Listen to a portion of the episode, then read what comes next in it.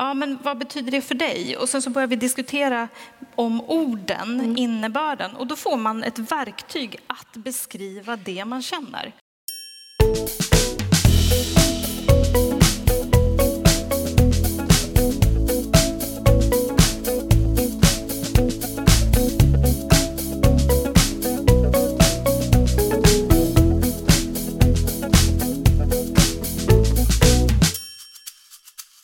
Välkomna till ett nytt avsnitt av Skolprat. Den här gången blir det ett extra speciellt avsnitt. Vi kommer nämligen att släppa vår första livepodd som spelades in i augusti.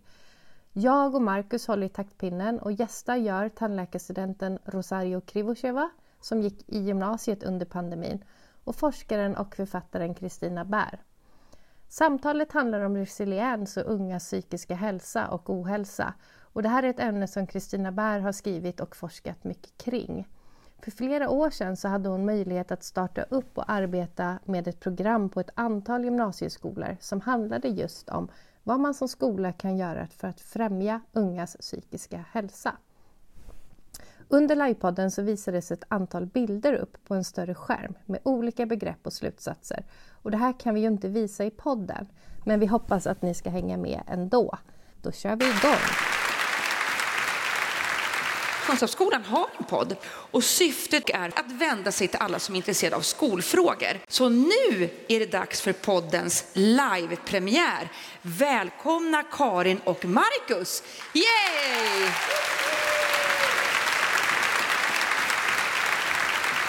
Hej! Hallå. Ni har ju en helt egen fanclub här. Ja, tänker, tänker ni annorlunda nu när det är live? Ja, det är mer puls, eh, så kände jag. Eller mer blankt tycker jag. Ja. så kan man också tänka. Då ska ni själva också få bjuda in era gäster. Tack så jättemycket. Lycka till nu då, premiär. Tack. Tack.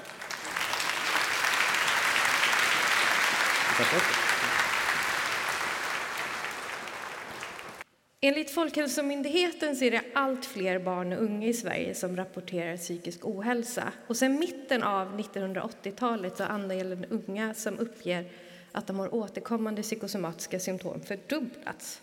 Och nästan hälften av 15-åringarna har denna typ av besvär. Folkhälsomyndigheten har undersökt vilka bakomliggande faktorer som kan ha påverkat ökningen och har bland annat kommit fram till att det beror på ökade skillnader i socioekonomiska förutsättningar, större utmaningar på arbetsmarknaden och skolan. Eh, saker som Folkhälsomyndigheten lyfter fram som friskfaktorer är att när skolan lär barn om psykisk hälsa och hur den kan hanteras, både sin egen men även andras, ja, då minskar förekomsten av inåtvända psykiska problem bland barnen. Vårt samtal idag kommer att kretsa mycket kring hur vi kan skapa det här för framförallt för unga människor. Och vi har ju givetvis bjudit in två gäster som vi tror kan vara med och sätta lite djup på det här samtalet. Och till att börja med så har vi då ja, barnläkarspecialisten, författaren och även poddaren Kristina Bär.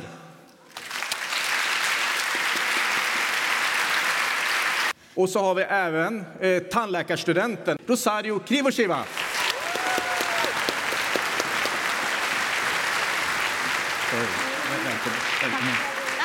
Så, varsågod och slå ner. Tack snälla. Hej! Hej, vi är ju så glada att ha med er idag. Och även om det är första gången som vi gör en livepodd ihop så har ni ju faktiskt varit med i Skolprat tidigare. Mm. Ja, så det, det, känns ju jättebra. Hur mår ni idag? Bra, mm. det är fint. Ja, jag mår också jättebra. Jag kom hem från min semester i tisdags så ni får hålla tummar och tår att hjärnan är med mig idag. Känns det okej okay att sitta här i alla fall? Det känns jättebra. Jättebra. Det ska bli kul. Härligt. Ja, vi tänkte prata om eh, begreppet resiliens. Mm. Och du, Kristina, har ju skrivit en bok, Resiliens i skolan, att främja och träna välbefinnande. Mm. Och eh, tittar man lite och läser lite grann på baksidan så handlar det en del om konkreta modeller, metoder och övningar för att stödja utveckling av empati, känsloreglering, planeringsförmåga och goda sociala relationer. Ja. Men hur, hur var det från början? Hur blev den till egentligen? Alltså från början var den till för att gymnasieskolorna där jag jobbade då under den tiden hade svårt att få eleverna studiemotiverade. Så vi hade mycket fokus på psykisk ohälsa. Det var det i stort sett vi pratade om hela tiden. Och till slut så kom en klok skolchef, Annika hette hon, och sa till mig, hörru du, kan vi inte prata om det här och se om vi kan göra något? Och jag har sista, ja nu är det nästan 20 år, som jag har djupdykt i den här typen av forskning. Vad kan man göra för att främja hälsa, inte bara åtgärder när den uppstår en ohälsa? Så jag fick chansen att bygga det här programmet med evidensbaserade övningar eh, på svenska och undersöka om vi kunde göra det. Och det gjorde vi. Och det var jättekul. Ja, det låter jättekul, jättekul och spännande ja. också. Och det här eh, begreppet som då dyker upp och som vi kanske använt tidigare i andra sammanhang med just resiliens, eller res, mm. resilience. Eh, mm. Hur, hur skulle du vilja definiera det? Jag skulle säga att det är en förmåga att slå tillbaka eller resa sig upp igen efter motgångar. Ja. Så att det handlar egentligen, tycker jag, om att eh, ha egna verktyg, nästan som ett vaccin. Att få eh, idéer, snirkelvägar runt problem och inte bli nedslagen och ned, nedstämd egentligen av det. Mm. Mm. Så slå tillbaka från vid motgångar.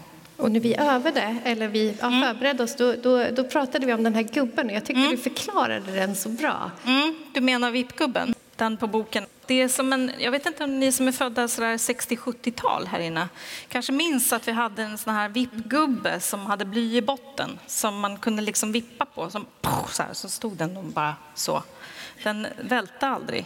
Det är typ exempel på resiliens. Mm. Det är därför den är med på bokframsidan också. Mm. Vi kan ju lite till mans kanske känna oss som vittgubbar ibland också, men, men hur, rent allmänt, hur kan man göra för liksom att, att jobba med de här bitarna? Alltså för det första så handlar det ju om att lärare och elever behöver bygga relation och de här övningarna är tänkta att man ska göra tillsammans i och bygga relation. Så övningarna är tänkta med att man som lärare också får träna och det roliga är när eleverna väl har lärt sig övningarna, till exempel om tankefällor och sådär, då kan man inte ha en tankefälla i klassrummet. För då kommer eleverna säga, hör du, fröken, jag tror du har en tankefälla nu. Eh, och det tror jag är just det här att man blir en lärande kultur som hela tiden jobbar med, med det här med återhämtning, hur, hur, får vi balans? Hur gör vi nu när jag tycker att jag är världsjättedålig på matte? Är det så? Eller är det bara det här provet som gick dåligt? Ett tal dessutom på det här provet som gick dåligt. Så man jobbar liksom specifikt, jobbar tillsammans och utmanar. Men det är ganska utmanande som vuxen. Mm, också. Det kan jag tänka mig. Mm. Rosario, du var ju student under pandemin och vi ska väl inte fördjupa oss i pandemin så, men en stor del av din gymnasietid så satt ju du ändå så hemma framför en skärm. Eh, och det som Kristina säger, vad, vad, vad kallar det hos dig? Vad tänker du kring det? Jo, det stämmer. Pandemin i sig var en jättestor utmaning, inte bara för oss elever, men också för alla lärare, skolpersonal, elevhälsoteamet. Eh, man gick från att ha varit i skolan och haft det här fysiska stödet som vi har av lärare men också elevhälsoteam till att vara hemma och själv behöva bemöta alla motgångar som man naturligtvis möter i en situation då man ska lära sig en massa nytt. Eh, så allting det här du säger, de här verktygen och resiliensen hade ju varit jätte, jättebra att ha för att kunna ta sig vidare. Men det här ämnet fortsätter ju vara aktuellt än idag eftersom motgångar är någonting som man stöter på oavsett om man är elev i skolan eller lärare eller vuxen i övrigt. Så de här verktygen som du, Kristina, pratar om är jätte, jätteviktiga att ha med sig i vuxenlivet. Du är student numera, men Utifrån din erfarenhet och dina perspektiv, vad tänker du att skolan kan bidra med när det gäller elevernas förmåga att balansera känslan av, som vi många, alla kanske bär av ibland, inte tillräckligt duktig, med att vara realistisk kring vad man klarar av, omtanken om sig själv och, och, och att kunna återhämta sig. Hur kan skolan bidra in där? I grund och botten handlar för mig resiliens mycket om att man ska må bra och att man ska ha ett stabilt välmående. Och då är det väldigt många olika bitar som spelar roll. Eh, men vad som är viktigt är att man ska må bra så att man ska ha styrka att kunna dra från när saker och ting går dåligt som du nämnde. Eh, och allt detta är någonting som går att öva på. Och faktum är att alla har olika behov. Vare sig man är elev eller vuxen så har man olika saker man behöver bli bättre på, olika tankefällor som man fastnar i. Och vad jag tycker att skolan skulle kunna göra som kan ha väldigt stor betydelse är att man ser till att varje elev har någon vuxen som de kan tänka sig att de känner lite bättre. För att det här är en förutsättning för att man tillsammans ska identifiera vad eleven är i behov av att utveckla. Eh, är det att man fastnar lätt i tankefällor? Är det att man är dålig på att återhämta sig? Som elev är det ibland väldigt, väldigt svårt att själv se detta. Eh, här har jag också skrivit att det är väldigt, väldigt viktigt att se till att eleverna blir sedda. Någonting litet som att kunna deras namn, någonting litet som att ställa en fråga och verkligen lyssna på mm. svaret kan ha en väldigt, väldigt stor betydelse för att man ska trivas i skolan och våga prata om när saker och ting är svåra. Mm. Eh. Ja, du säger jätteviktiga och bra saker, Rosario. Tack. Men du, du är student nu. Ja. Du, också, har du några verktyg som du själv använder av för att hantera om du, ja, men både motgångar och liksom förändringar överhuvudtaget? Och allt det återhämtning? Ja, det är klart. En av de sakerna är att jag har varit oerhört dålig på att börja med saker och ting i tid. Särskilt saker som jag tycker är jobbiga. Så vad jag har gjort som har funkat superbra för mig är att jag har börjat utsätta mig för saker som jag hatar. Och en av de sakerna är löpning. Jag, jag tycker verkligen att det är oerhört trist. Eh, men ändå så drar jag mig till gymmet och löper och löper och löper varje vecka bara för att bli van med att man ska göra någonting som man inte tycker om. För att efter ett tag så börjar hjärnan bli van med det. Jag vet inte, du Kristina kanske vet lite mer om hur, hur det här praktiska funkar. Nej, men hur det här praktiska funkar, men man vänjer sig och man blir bättre på att fortsätta pusha sig själv även när saker och ting börjar bli jobbiga. Eh, en annan sak som har varit väldigt viktig för mig är den sociala biten som jag nyligen pratade om. Det har varit väldigt viktigt för mig att ha en bra relation, inte bara till mina lärare men till vaktmästaren i skolan, till elevhälsopersonal, till mina kompisar. Så jag har jobbat jättemycket för att mm. hälsa och vara trevlig just för att det gör att jag trivs eh, på mm. skolan. Och mm. när man känner sig trygg då har man också ett utrymme där man är fri att söka hjälp om man skulle behöva så att man inte når de här psykiska problemen som ni nämnde tidigare lätt du uppkommer. Upp, du tar upp två så jätteviktiga saker som har med resiliens att göra. Relationskompetensen, att våga be om hjälp och att erbjuda hjälp. På båda delarna är så viktigt. Och sen också det här med att göra saker som är jobbiga och uthållighet. Eh, gå i uppförsbacke så absolut, det är ju flera delar. Också då när man har de här automatiska tankarna om att det är tråkigt. Är det verkligen det eller är det bara svårt? Mm. Mm. är det verkligen sant, det jag säger till mig själv? Den här inre, ni vet, jag har en inre röst som snackar oavbrutet där inne. Eh, sådär. Är det verkligen sant, det den säger? Att jag är dålig på det här eller att det är svårt? Eller är det, vad är det för något? Liksom? Finns det något annat som jag behöver veta? Mm.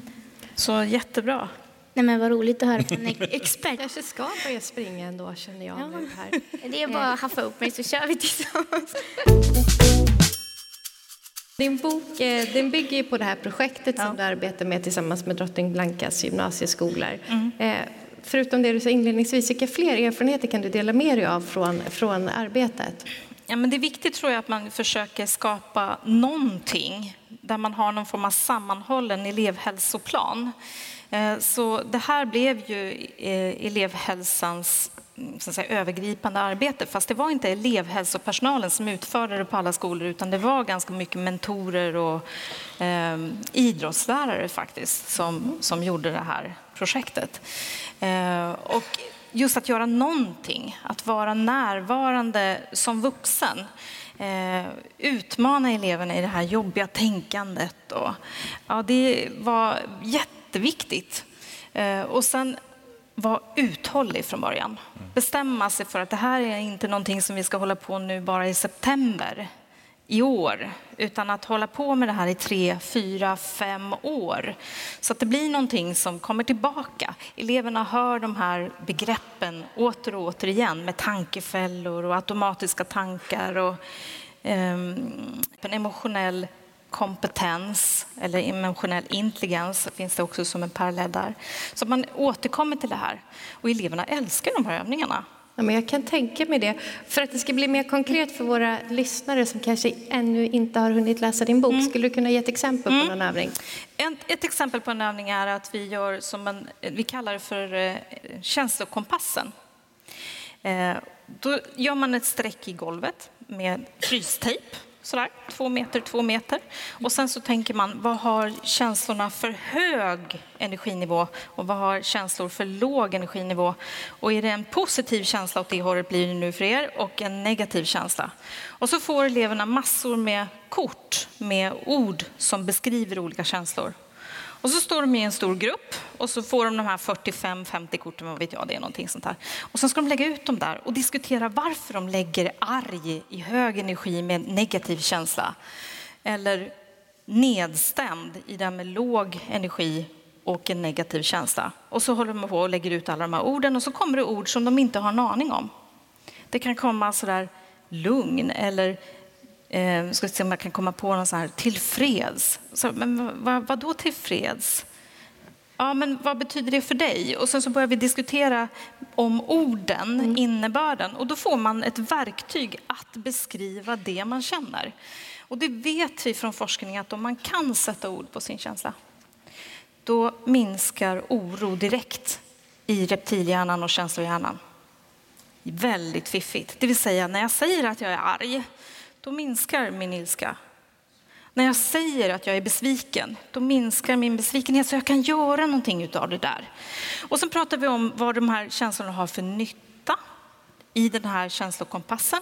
Och så travar vi runt där som vuxna och säger ja, men när vi är det här, då känns ju allting toppen och vi är supermotiverade. Men där kan vi inte vara hela tiden. Mm. Utan när vi är trötta då måste vi gå till återhämtningshörnet och fylla på. Vad gör ni när ni återhämtar er? Och så pratar man om det. Mm. Så det men var det svårt typ för lärarna att eh, klara de här övningarna? Nej, Nej, det var... Nej de var osäkra och lite rädda i början. Ja. Men det tycker jag man får vara när man ska göra nya saker. Och då får vi metalärandet att lärarna kan säga jag tycker det här är lite svårt för jag har inte gjort det här förut. Och då kan eleverna säga ja, de, de kan också tycka att någonting är svårt som de inte har gjort förut. Så det blev en väldigt fin stämning i grupperna som har gjort det här. Och tredje året, då bad eleverna om resiliensträningen. Så att jag tänker någonting bra har vi gjort. Verkligen. Mm. Och du skriver även i din bok att du tycker att eh, att den här biten resiliens ska vara en del av skolans mm. systematiska kvalitetsarbete. Kan du förklara lite mer mm. hur det skulle gå till eller hur man skulle kunna göra det? Ja, jag tänker att de här övningarna är ganska korta var och en. Mm. De är kanske på en 10-20 minuter, enskilda mm. övningar. Och om man skulle kunna smyga in dem där på mentorstid eller smyga in dem på någon elevhälsodag systematiskt under elevernas år då skulle man kunna få den här naturliga träningen mm. i hur man hanterar sina emotioner, hur man hanterar motgångar, funderar på mindset till exempel. Att det kommer liksom in smygande längs vägen och vi är tillsammans i det här. Mm. För det är svårt med motgångar. Jag tänkte lite, det är ju väldigt, det är säkert många här som tänker, för du har ju gjort ett program som bygger mm. på att man ska använda övningarna under tre år. Mm. Men det är ju många här som antagligen tänker, det är svårt kanske att få in det här. Mm. Eh, och då kan jag tänka mig, för jag har också läst din bok, mm. att eh, någonting är bättre än ingenting. Precis. Tänker du att det skulle kunna ha någon påverkan? Mm. Att man kanske plockar ut lite övningar beroende mm. på vad klassen behöver, vad eleven Absolut. behöver? Och jag tänker att det är så olika på olika grupper. Mm. Och det var ju det också som var typiskt för vår grupp som vi gjorde pilotprojektet på. Att det var ju mycket tjejer som hade oro och, och negativa själv, destruktiva tankar och sådär. Mm. Så det byggdes ju därifrån. Men har man en grupp som har mer krav och mm. har svårt att sätta gränser för sig själv och fixa återhämtning, då måste man ju börja där. Mm. Så att jag tänker att de här övningarna är till för att man ska kunna plocka. Utifrån behov. Ja. ja.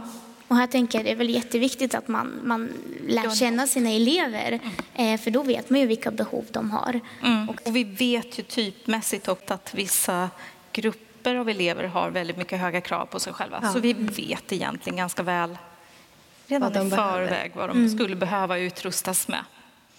Absolut. Mm.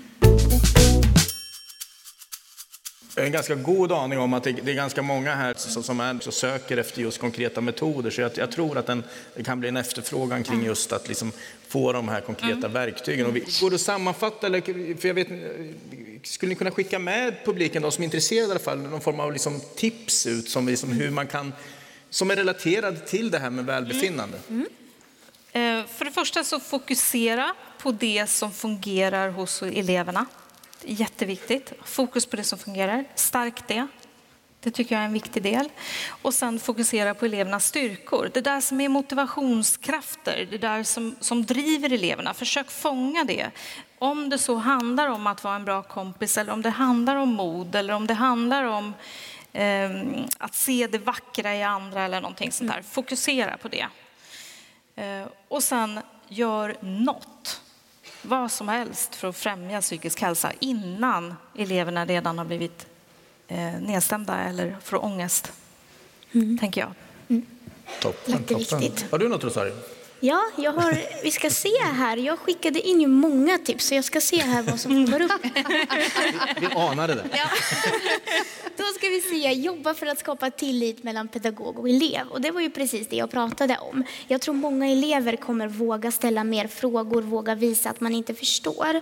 Och det är just det här med att man tycker saker och ting är svåra som lätt kan leda till att man mår dåligt kopplat till skolan och känner sig värdelös eller hamnar i olika tankefällor.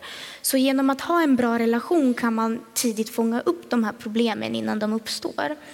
Så det var mitt första tips där. Och det andra är normalisera återhämtning.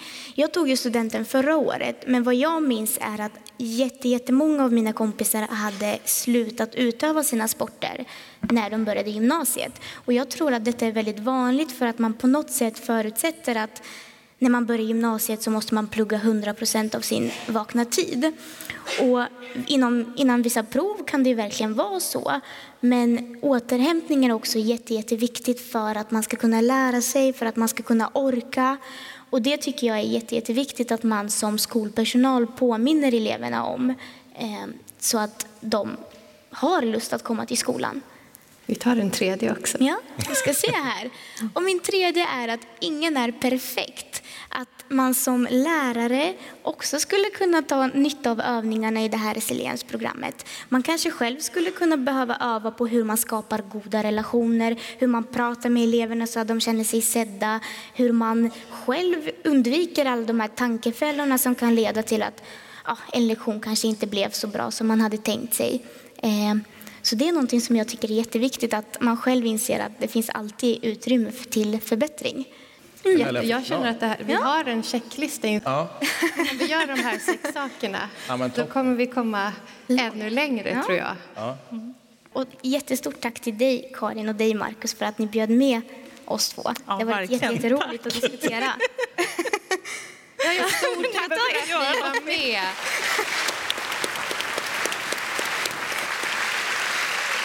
Skolprat är en podd om skola, undervisning och lärande med oss Karin Rådberg och, och Marcus Brunfeldt på Kunskapsskolan.